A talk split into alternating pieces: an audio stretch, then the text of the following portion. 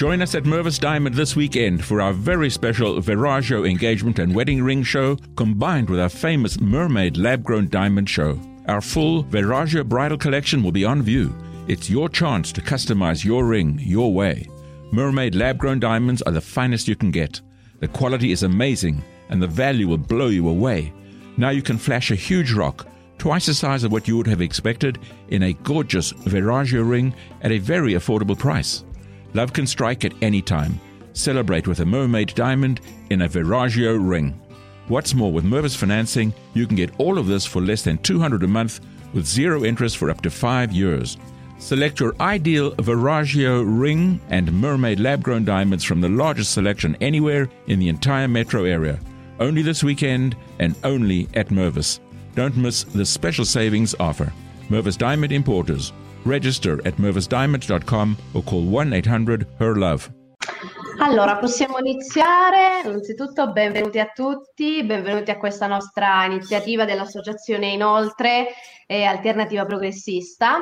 Oggi abbiamo l'onore di avere con noi il professore Alessandro Barbero, eh, docente di storia medievale, e, a cui porto tra l'altro i saluti del nostro presidente Giordano Bozzanca.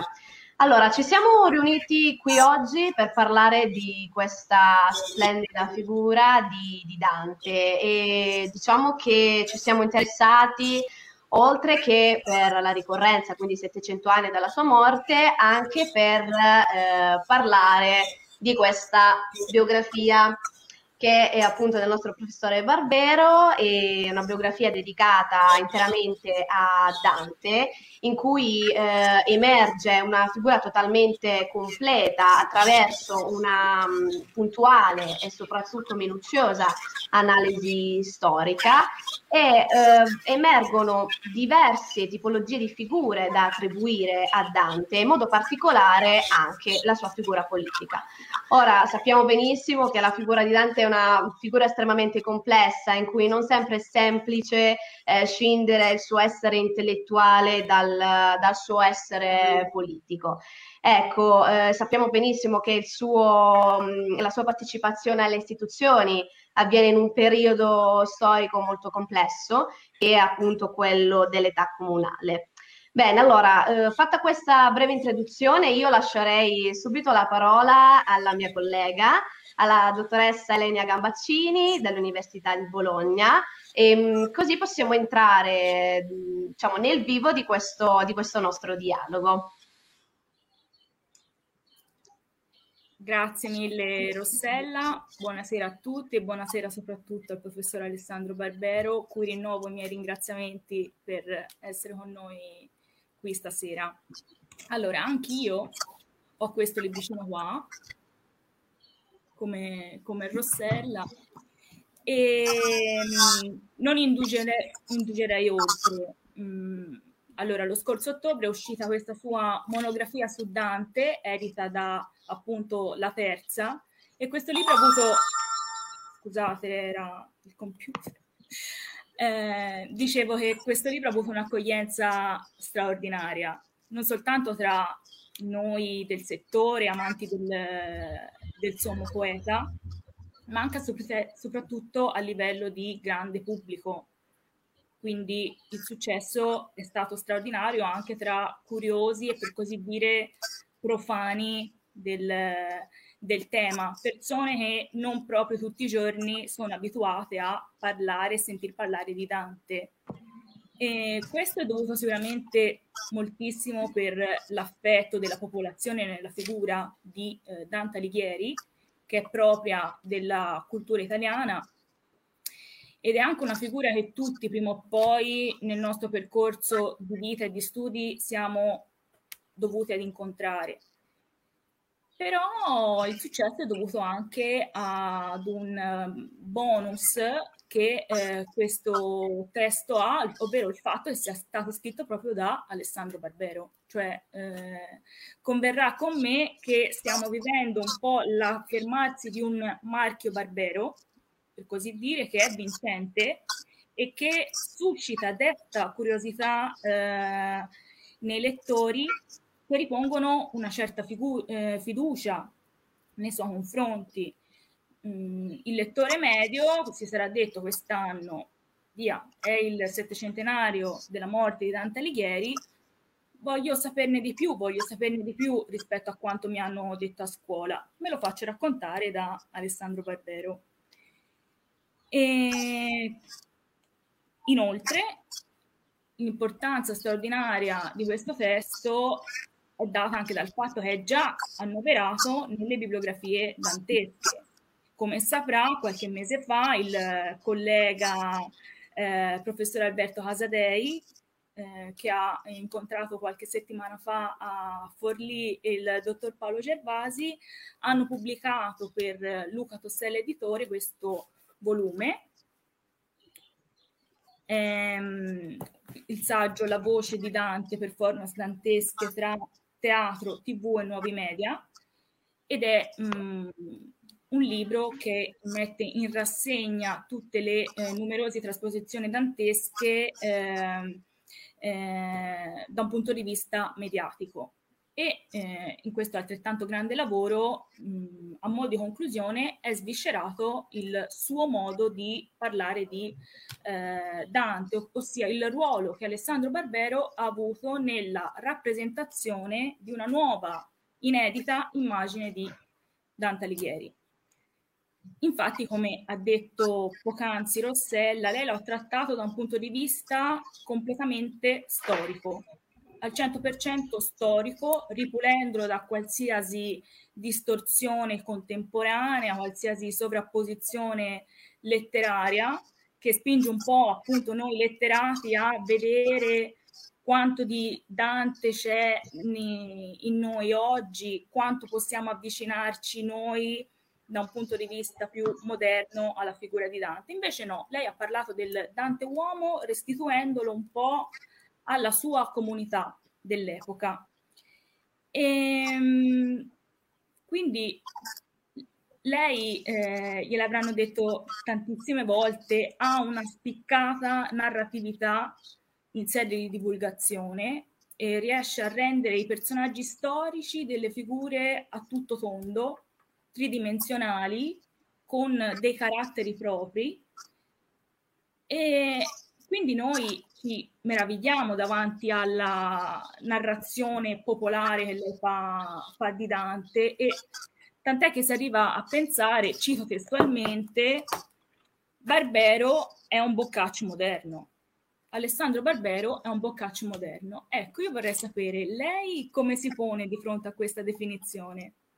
Ma io la prendo come uno scherzo eh, da parte dell'amico Casadei e dell'altro collega che ha lavorato con lui, se, se è da quel libro che ha tratto questa, questa definizione, comunque di chiunque sia, la prendo come uno scherzo, anche perché naturalmente intendiamoci, eh, come tutti sappiamo, Boccaccio scriveva malissimo. Io spero di scrivere un po' meglio di Boccaccio.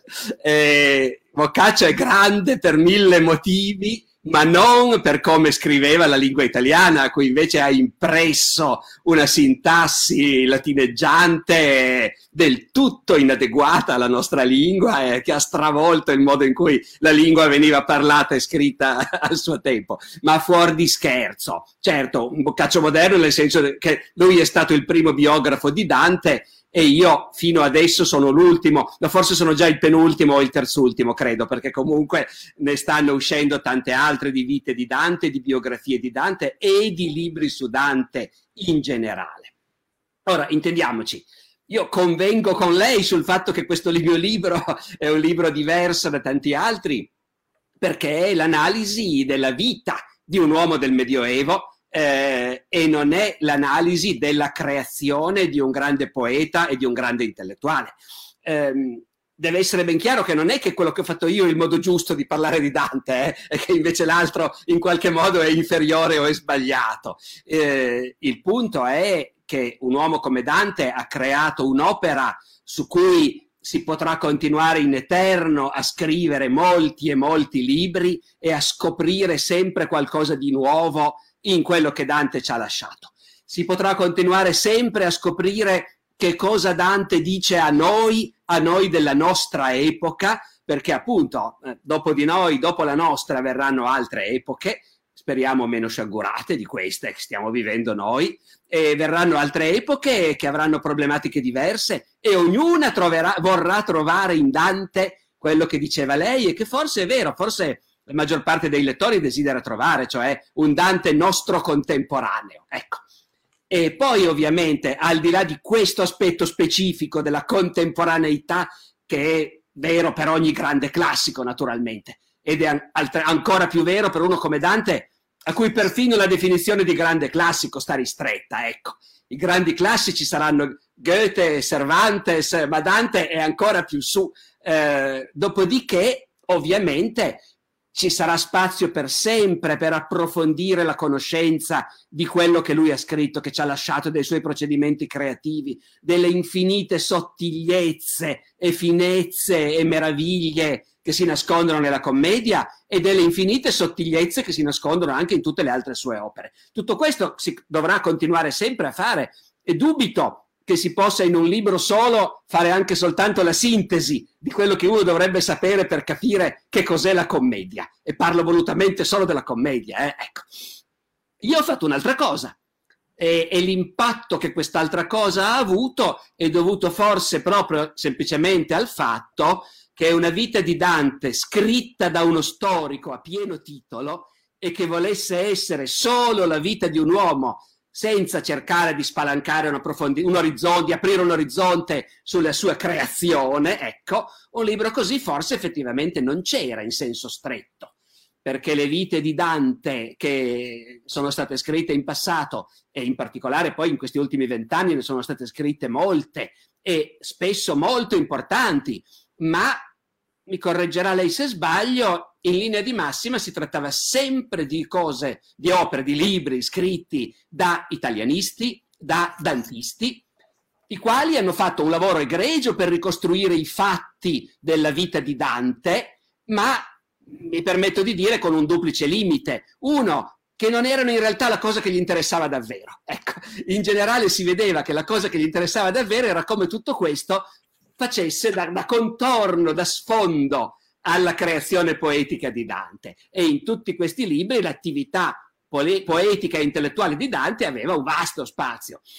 L'altro limite è che, esattamente come se io dovessi mai mettermi a scrivere un'introduzione alla commedia, eh, prenderei delle cantonate e così un collega che non è storico e che scrive la vita di un uomo del Medioevo può prendere delle cantonate su questo appunto credo di poterlo dire perché siamo esattamente sullo stesso, sullo stesso piano da questo punto di vista. E allora forse, forse uno storico che ha messo le mani in pasta per tutta la vita in quello che era la condizione della gente di allora, il mondo in cui loro vivevano, è più adatto per raccontare appunto la storia di un uomo il quale in vita sua ha fatto di tutto come lo si faceva ai suoi tempi ha fatto l'amore, ha fatto la guerra, ha fatto la politica, è stato ricco e povero, è stato potente e, e come dire, e, e in miseria. E, e, tutto questo lo ha fatto secondo i modi di vedere, le abitudini, le regole, i modi di pensare eh, del suo tempo e della sua epoca.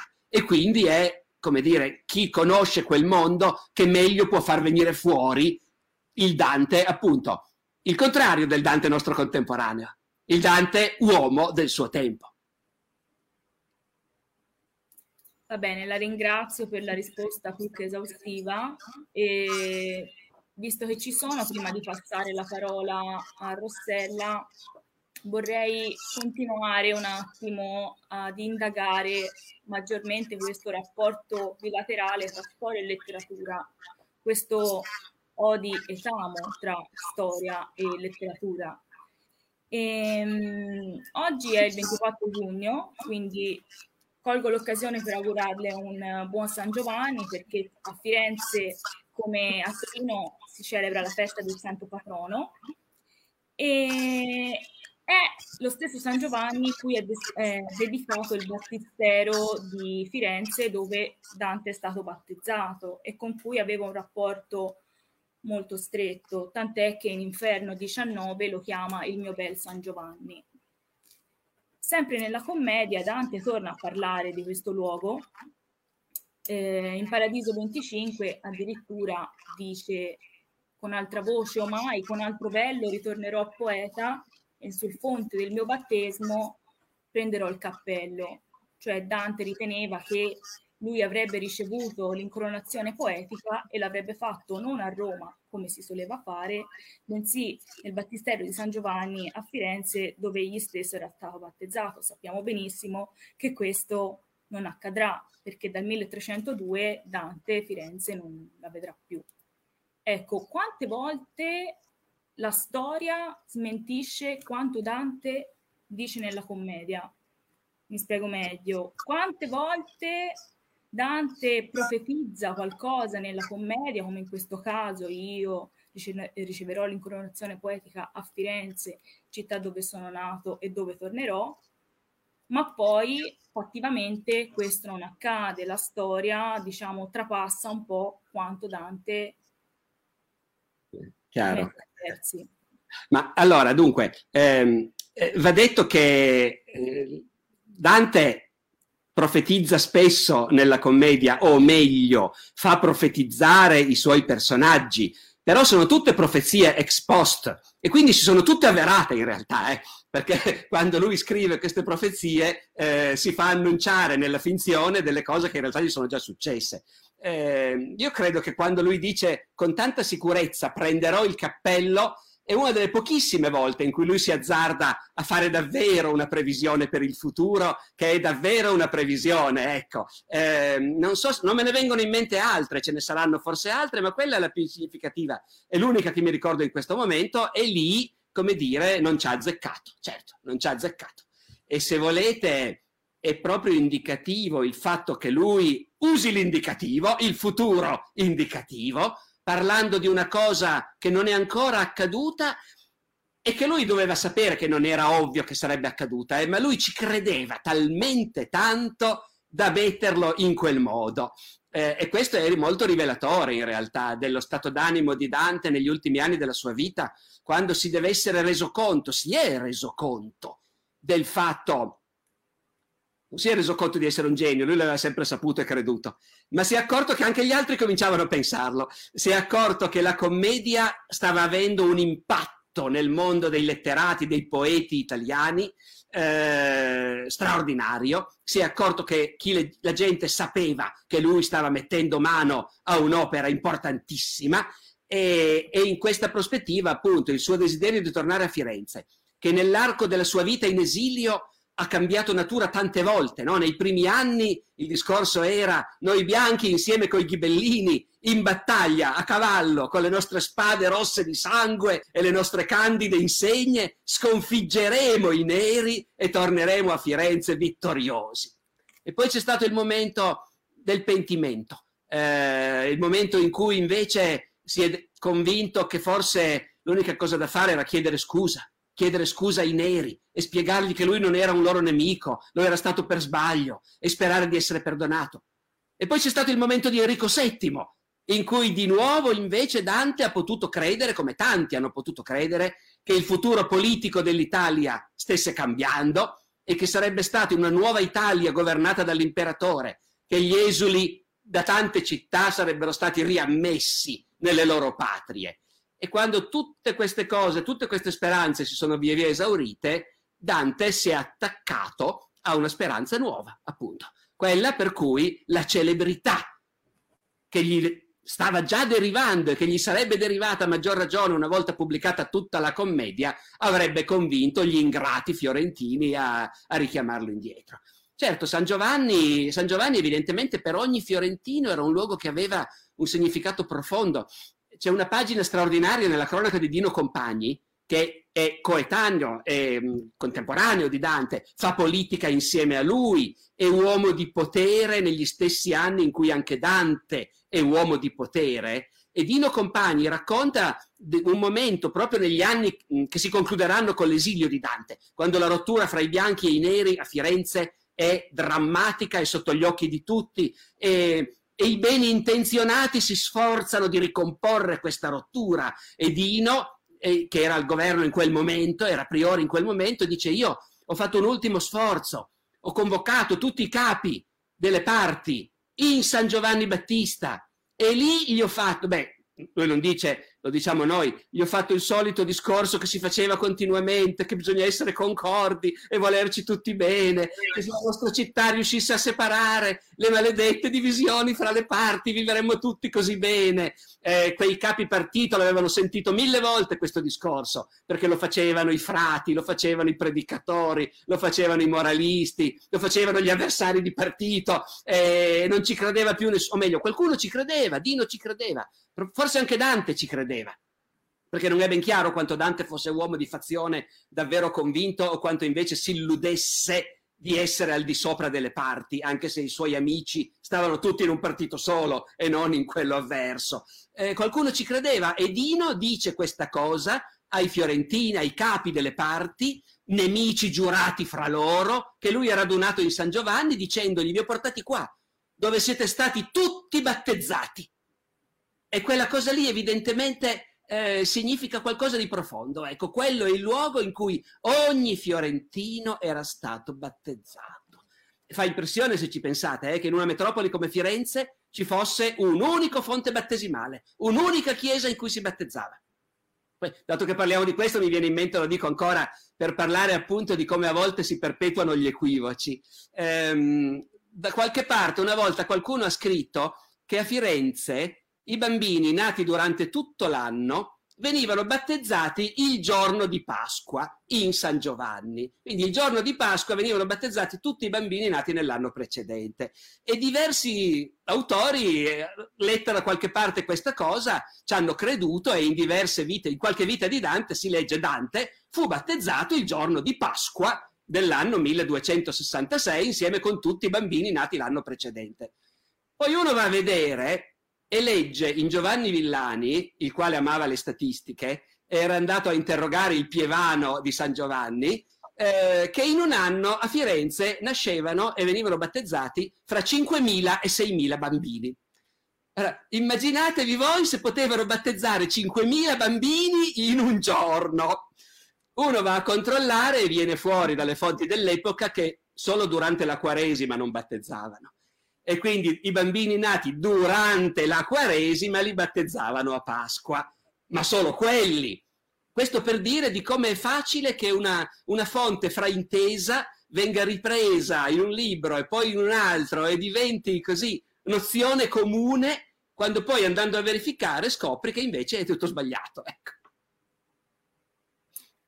Molto bene, la ringrazio nuovamente. Lei ha già adombrato alcune delle questioni cui Rossella ha fatto riferimento in apertura, ossia il legame molto stretto di Dante con la sua città, con Firenze, implica anche una forte passione politica quando sei immerso come lui nella, nella tua città, è inevitabile che eh, l'attività politica sia altrettanto, eh, mh, diciamo, eh, piena di passione. Ecco, quindi lascio la parola a Rossella che affronterà alcuni di questi temi sicuramente. Sì, allora io ringrazio Elenia per il suo intervento, ringrazio anche eh, le risposte sempre puntualissime del nostro professore. Allora, adesso sposteremo su un piano prettamente eh, storico.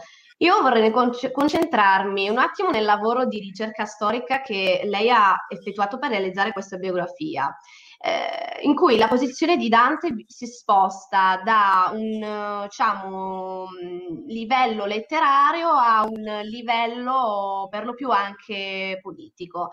Ecco, eh, l'indagine di questo personaggio eh, attraverso la, diciamo, la documentazione eh, storica appare come una documentazione sicuramente variegata ed eterogenea in cui inquadra Dante sia da un punto di vista di storia sociale, quindi eh, le ideologie che gli sono state trasmesse, sia eh, dalla sua famiglia e sia anche, diciamo, dalla, dalla sua città, da Firenze stessa, e anche da un contesto puramente politico. Ecco, la mia domanda a riguardo, che può sembrare anche scontata, è Cos'è che emerge da questo studio di Dante attraverso un'analisi, una documentazione puramente storica, senza intervalli poetici e intellettuali?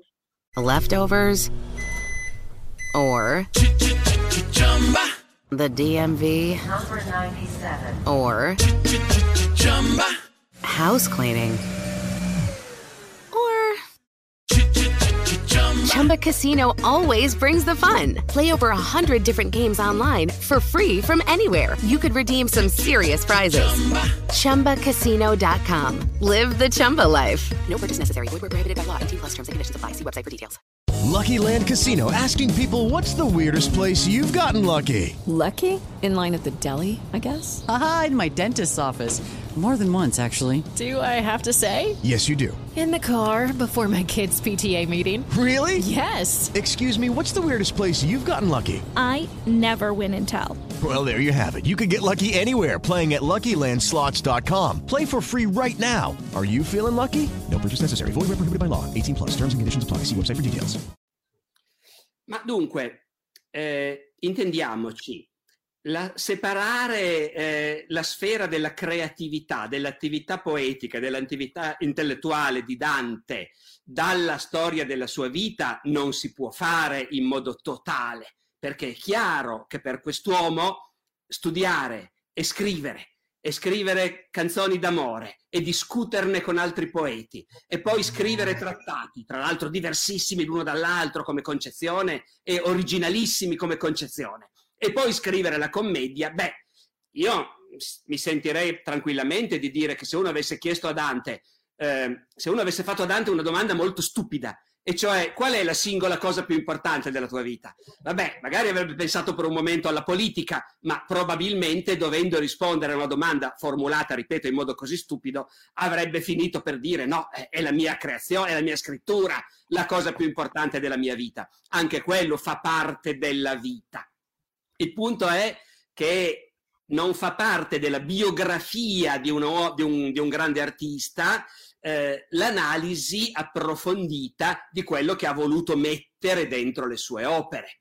Se invece io, noi sapessimo qualcosa su come, come lavorava, cosa, com'era la sua quotidianità, eh, la commedia come l'ha scritta, quando si alzava al mattino e scriveva nulla dies sine linea, oppure si svegliava di notte eh, prendeva appunti o ripeteva a memoria.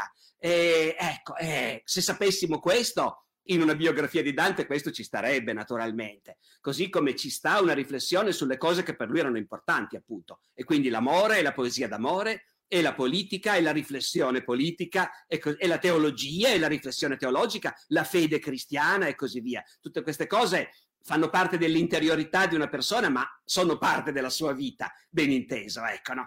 e, dopodiché però, appunto, le fonti su Dante, se uno prescinde dall'analisi letteraria e filosofica delle sue opere, le fonti su Dante ci fanno vedere, come dire, un uomo del suo tempo abbastanza tipico, se prendiamo in considerazione quella che poteva essere l'elite eh, di una grande città italiana. Ecco, ci fa vedere un uomo che appartiene a una famiglia in via di ascesa sociale, o perlomeno che ha avuto degli alti e bassi socialmente, perché noi non sappiamo quanto ci sia di vero nella sua illusione che Cacciaguida, il trisnonno, fosse cavaliere, armato cavaliere dall'imperatore. Se fosse così dovremmo pensare che poi gli antenati di Dante avevano avuto un certo declino, perché quelli che noi conosciamo bene il nonno Bellincione, il babbo Alighiero, o meglio Alaghieri, come lo chiamavano loro, gli zii, e questi non erano della, del livello di gente che si fa armare cavaliere dall'imperatore, ecco,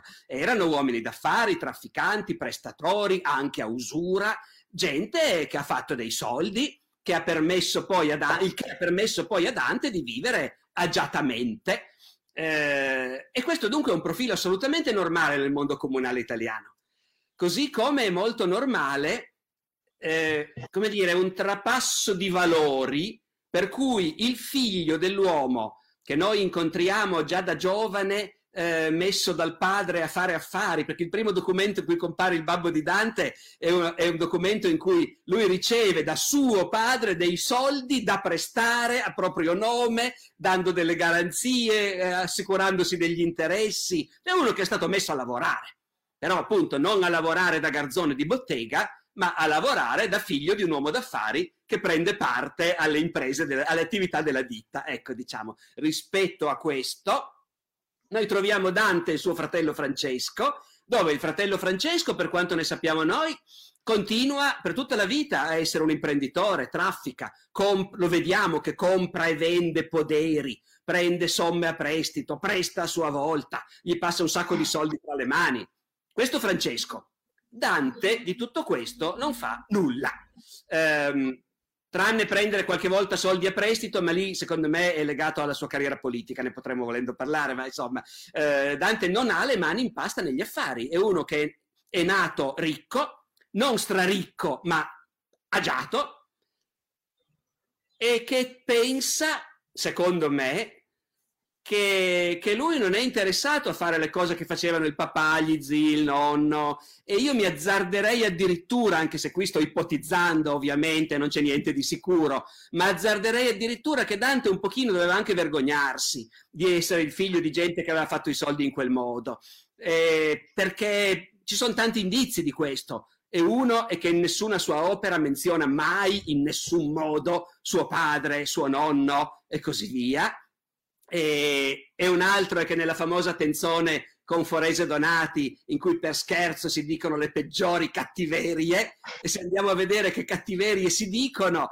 no? Fore- Dante dice a Forese che, non, che, che, sua moglie ha freddo nel letto e che lui Forese non la scalda abbastanza eh, e che finirà male all'ospizio se continua a spendere tutto in manicaretti, banchetti, intingoli, piatti ricercati e così via lo metterà poi anche in purgatorio Dante Forese, a scontare tutti quei manicaretti pagati a caro prezzo mentre i poveri morivano di fame, no? Ecco. E invece Forese a Dante fa una battuta che noi non capiamo fino in fondo, ma ci costruisce un intero sonetto sul fatto del babbo Alighiero che trafficava coi soldi. Ecco, uno di questi sonetti assai oscuri, però nell'oscurità non c'è dubbio che ci sono delle cattiverie sul fatto che il papà di Dante aveva le mani nei soldi eh, e faceva delle cose poco pulite. Ecco, quindi, quindi ci sono indizi per dire che Dante di queste cose non si interessava più, forse se ne vergognava anche un po'. Eh, io trovo che è molto, per, proprio per, per dire che è un uomo del suo tempo, è un profilo fin qui abbastanza tipico del suo tempo. E pensate a uno che è vissuto cent'anni prima, ma in un contesto molto simile, Francesco d'Assisi. È un altro che è figlio di un mercante che ha fatto i soldi e che a un certo punto però mh, mm, i soldi del papà gli fanno abbastanza schifo e, e inizialmente gli fanno schifo perché lui pensa di essere destinato a un profilo sociale più elevato. Francesco all'inizio pensa che il papà era mercante, ma lui vuole essere cavaliere lui vuole investire in armi, in cavalli, in lusso, in tornei, in guerre, i soldi del babbo. Poi vabbè, Francesco a un certo punto si convertirà, avrà questo shock eh, spirituale e dopodiché i soldi del babbo continueranno a fargli schifo, ma in un altro senso, perché lui deciderà invece che vuole abbracciare la povertà. Ecco, Dante non fa nessuna di queste cose estreme, per quanto ne sappiamo, non ha mai aspirato a farsi armare cavaliere eh, e d'altra parte si è sempre guardato bene dal farsi frate, anche se ci sono certe leggende su Dante terziario francescano. Dante è un cittadino che si ritrova orfano e capofamiglia molto giovane, a 18 anni Dante è orfano e quindi capofamiglia, padrone di quei poderi che ogni anno mandano a Firenze abbastanza ricchezza da permettere a Dante e agli altri di vivere agiatamente e a quel punto Dante appunto non ha nessuna intenzione di aumentare la ricchezza di famiglia continuando a trafficare, neanche per idea. Visto che può vivere di rendita, farà le cose che gli piacciono. E qui, qui Dante comincia a diventare una figura non più così ovvia. Da un lato rimane una figura ovvia, anche se di questo si parla sempre troppo poco, anche Dante era affascinato comunque dalle armi, dai cavalli, ne aveva, li sapeva usare, ha combattuto in battaglia a cavallo in armatura, che non è una cosa che si improvvisa, bisogna avere una certa abitudine e un certo allenamento per farlo, eh, e quindi si è occupato di questo come tutti i giovani ricchi della sua città. Già meno ovvio era che invece si occupasse già a 18 anni di scrivere poesie d'amore eh, in volgare. Eh, anche qui non è ovvio perché ovviamente solo un piccolo gruppo di questi giovani della Firenze Bene eh, si dedicava a questo passatempo di scrivere poesie d'amore. Um, ma il gruppo c'era però, ecco, anche in questo Dante non è che sia eccezionale. Il gruppo c'era e anzi, leggendo Dante, leggendo la vita nuova, si vede proprio molto bene che era un fatto generazionale, che era una delle cose che elettrizzavano i giovani di quell'epoca, aver scoperto che si può scrivere poesia d'amore in volgare e non solo in latino. Era una novità. Dante lo dice, fino a mm. poco tempo fa c'erano solo quelli che scrivevano in latino che potevano scrivere d'amore, ma da poco tempo sono comparsi questi poeti volgari. E io, dice Dante, fin da subito mi sono appassionato di queste cose. A 18 anni avevo già fatto la mia esperienza, ecco, in quest'ambito.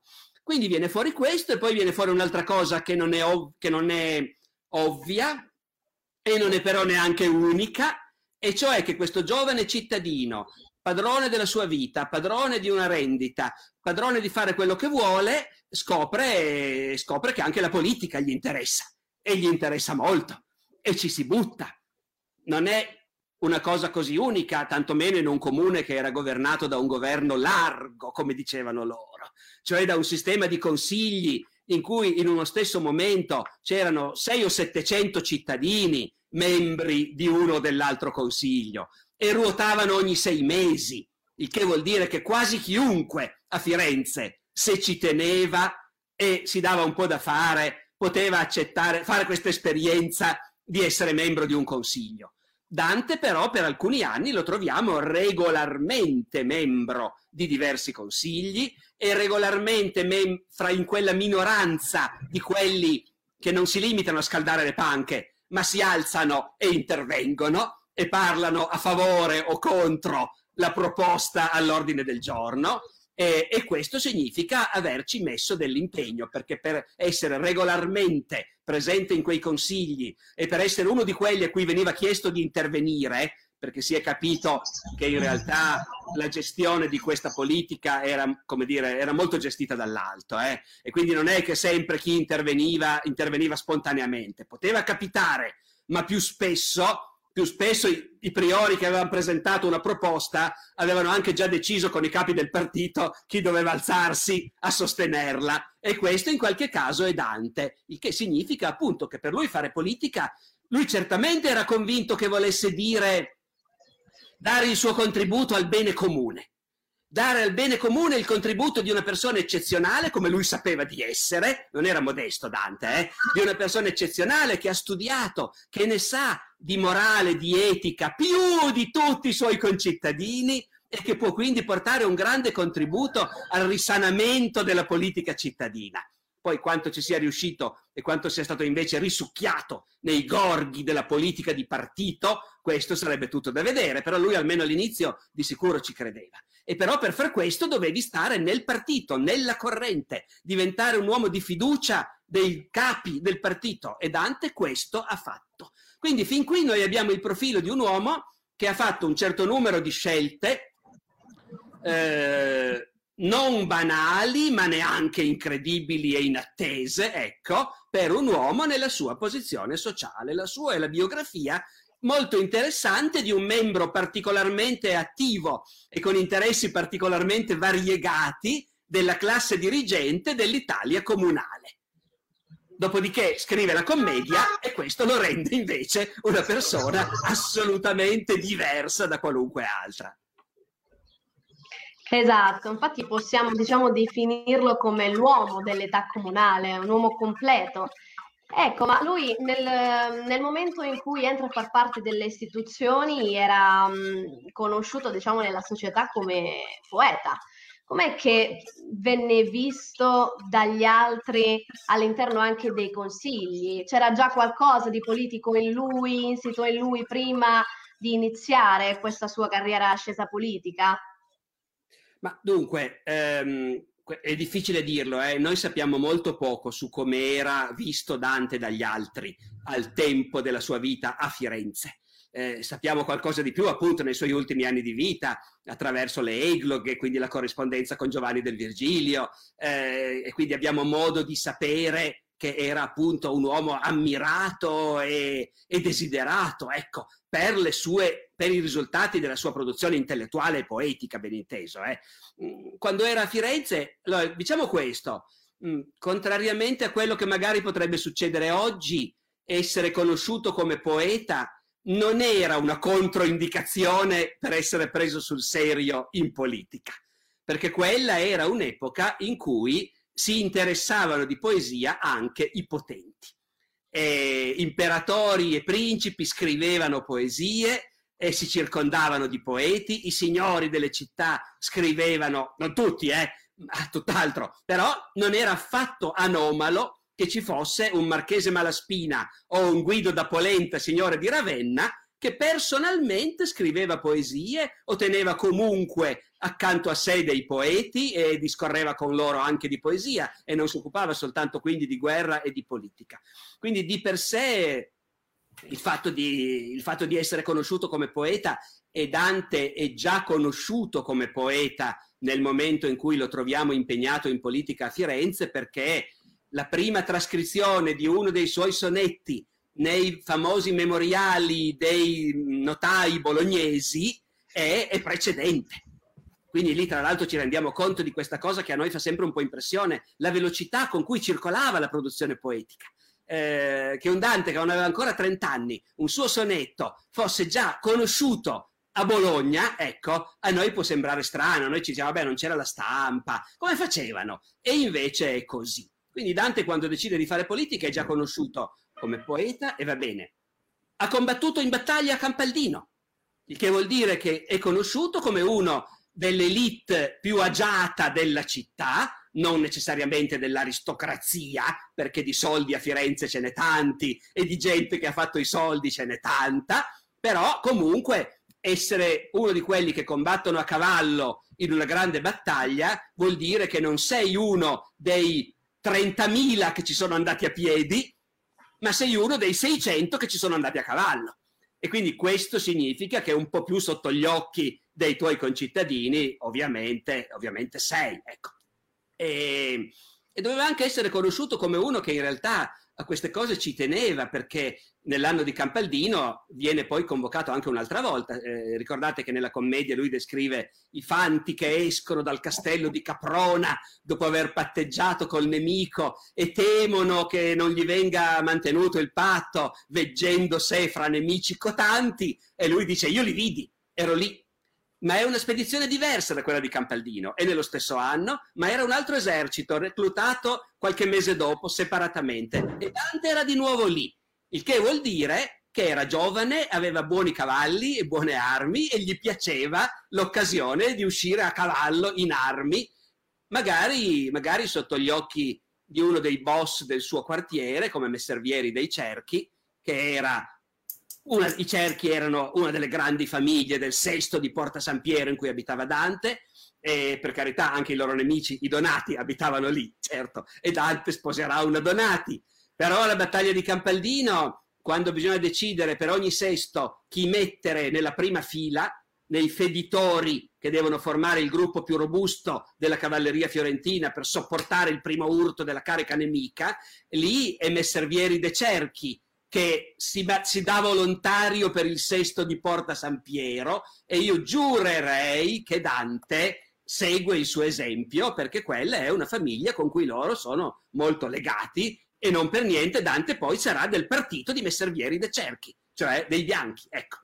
Quindi, insomma, per, in tanti modi, in una città che per l'epoca era immensa, con 100.000 abitanti, però noi sappiamo che oggi in una città italiana di 100.000 abitanti si ha la sensazione di conoscere un po' tutti, no? Ecco, tutti quelli che e- emergono un minimo dalla massa, bene o male sono conosciuti e allo stesso modo certamente appunto era conosciuto Dante, tanti dei suoi concittadini l'avrebbero saputo riconoscere, ecco, incontrandolo. E, Può darsi che esagerasse Giovanni Villani quando dice che Dante, al momento in cui venne mandato in esilio, era uno dei maggiori governatori della nostra città, perché effettivamente l'elite di governo era comunque molto numerosa, comprendeva molte, molte decine di persone, se non centinaia, dico l'elite che era sempre lì, eh, non l'enorme numero di cittadini che comunque ruotavano intorno, ma anche in questi termini comunque Dante, no, Dante era nella sua città un personaggio conosciuto, tant'è vero, tant'è vero che viene buttato fuori. E, e viene buttato fuori in un momento in cui i neri al potere stanno facendo delle scelte, perché non buttano fuori tutti quelli che hanno avuto un qualche ruolo nel, nel governo dominato dai bianchi. Ci sono molti colleghi di Dante che sono stati priori negli stessi anni e che non vengono toccati, e Dante invece sì, il che effettivamente conferma che era, che era un uomo in vista. Ok, professore, io le vorrei porre un'altra domanda, l'ultima, perché il tempo che abbiamo a disposizione sta quasi per terminare e successivamente lei ha altri impegni. L'ultima domanda io volevo chiedere come si spiega questa confusione che si è creata tra Guelfi e Ghibellini, che poi si è andata anche a riversare sulla vita di Dante, soprattutto negli anni dell'esilio. Eh, come, come, lei scrive nella sua biografia, ehm, emerge il punto di vista di altre città, come eh, la città di Bologna o come la città di Verona, eh, relativi al clima politico che stava vivendo Firenze. Ecco, lo stesso Dante sarà ospite di Amici Ghibellini, ma come si spiega questo? Un mancato ritorno eh, tanto desiderato in una città come Firenze partendo da una base welfare. Come si spiega questa sua amicizia eh, e anche questa sua permanenza in città totalmente diverse da quelli che erano i suoi presupposti politici iniziali? Ma dunque, eh, come dire, bisogna dissipare degli equivoci. In questo senso, ovviamente Guelfi e Ghibellini si odiavano e si ammazzavano a vicenda, ma questo lo facevano essenzialmente i Guelfi e i Ghibellini di ogni singola città fra loro, per il buon motivo che le fazioni in ogni singola città esistevano indipendentemente dal fatto che ci fosse il Papa, l'imperatore e quindi un'ideologia a cui attaccarsi. Questa è una cosa che ha dimostrato già molto chiaramente più di cent'anni fa Gaetano Salvemini, 120 anni fa, nel suo grande libro sulla politica fiorentina, appunto Magnati e Popolani. E Salvemini fa vedere molto chiaramente che le fazioni nascono perché in ogni comune impadronirsi del governo della città l'obiettivo delle famiglie che contano qualcosa e quindi c'è una vasta cerchia di famiglie influenti che vogliono partecipare al potere e, e la tendenza di ognuno è di prenderselo tutto il potere. Eh, il miraggio, parlavamo prima di San Giovanni e di Dino Compagni che convoca dentro San Giovanni, no, ecco, è il miraggio mai raggiunto della politica comunale, l'ideale di una città dove le parti sono concordi e si spartiscono il governo. Queste cose non succedevano nella realtà. Ogni tanto arrivava un cardinale mandato dal Papa a dire adesso dovete fare la pace, far rientrare i fuorusciti e quelli rientravano, si baciavano in bocca, si sposavano fra loro i figli e poi dopo un anno, due anni, tre anni ricominciavano a litigare e, e a combattersi, ad ammazzarsi. Queste fazioni erano così perché in realtà nessuno era disposto a dividere il potere con gli altri. E quindi alla fine in ogni città si erano formate delle alleanze che diventano poi sempre due, perché è inevitabile, è un movimento fi- quasi fisico no? che porta le alleanze ad allargarsi finché in ogni città non rimangono due schieramenti. Quei due schieramenti si odiano, come nel mondo, nel grande mondo esterno c'è il Papa e c'è l'imperatore e il conflitto fra il Papa e l'imperatore è una delle chiavi di lettura di tutto quello che succede, a un certo momento a chi sta combattendo nella sua città contro i propri avversari per arraffare tutto il potere, si rivela tutta l'utilità dell'avere un grande protettore internazionale. E allora ci sono motivi, a volte motivi cogenti, che spingono per esempio la maggior parte dei fiorentini a volere il Papa come protettore, perché le banche fiorentine finanziano la Chiesa romana, il principale giro d'affari dell'economia fiorentina è il finanziamento della Chiesa di Roma e quindi ecco che a Firenze i guelfi inevitabilmente alla fine prevalgono e i ghibellini sono messi in minoranza. A Verona sarà tutto il contrario perché Verona sta sulla strada del Brennero e il commercio con la Germania ha la ricchezza di Verona. E allora, e allora, è chiaro che sarà l'imperatore tedesco il nostro referente ideale e a Verona alla lunga stravincono i ghibellini, non c'è niente da fare. Ma in altri casi è un puro caso, perché non importa granché a nessuno in realtà, né del Papa né dell'imperatore. Però se ad Arezzo un certo schieramento si mette con l'imperatore, i loro nemici andranno dal Papa, inevitabilmente. E a questo punto Guelfi e Ghibellini diventano due schieramenti internazionali, perché ci sono in ogni città. Ed è una cosa molto utile, perché quando tu sei sconfitto e cacciato dalla tua città, trovi l'appoggio esterno. Vai in un'altra città dove al potere ci sono i tuoi amici, il tuo partito.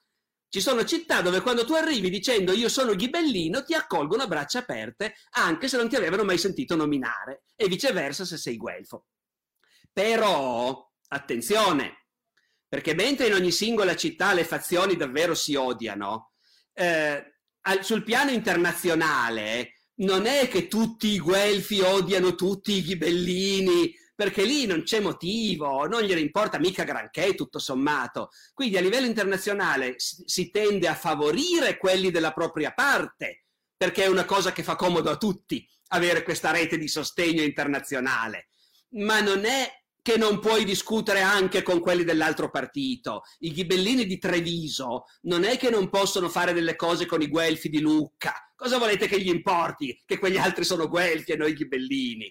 E tanto più quando al potere in una città ci va un signore, allora quel signore ovviamente capisce tutto l'interesse di stare anche lui dentro ai grandi schieramenti internazionali, ma senza sentirsi vincolato da questo, ci mancherebbe. La politica è l'arte del possibile, è il gioco degli schieramenti continuamente ricomposti in base agli interessi del momento e quindi non bisogna affatto stupirsi del fatto che ci possano essere eh, signori che ghibellini che governano una città ghibellina e che magari in quel momento litigano con l'imperatore. Eh, così come nella Firenze guelfa degli anni in cui Dante era al potere, spesso i rapporti con il Papa erano pessimi, eh, benché la città fosse guelfa e quindi legata al, al partito della Chiesa, insomma.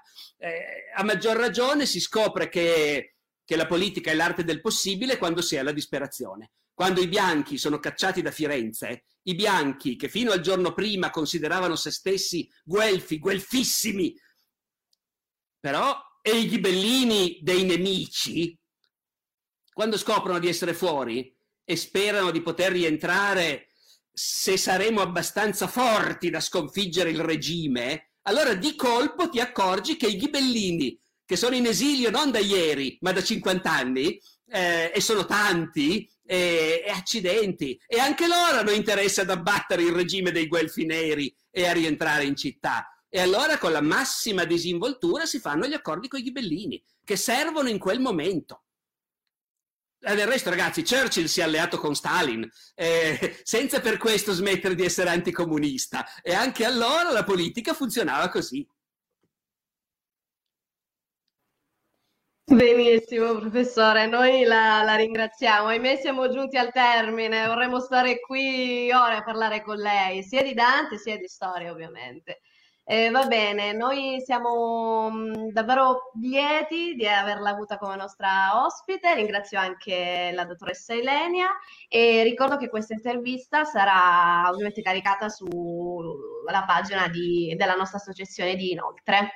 La ringraziamo e spero ci sarà in futuro una seconda occasione per parlare anche di altro ma capiterà, sono io che vi ringrazio, eh, mi sono divertito molto e soprattutto vi ringrazio di aver avuto compassione per i miei impegni che oggi sono frenetici, quindi mi hanno obbligato insomma a non prolungare troppo questo incontro. Alla prossima occasione allora. Alla prossima, grazie.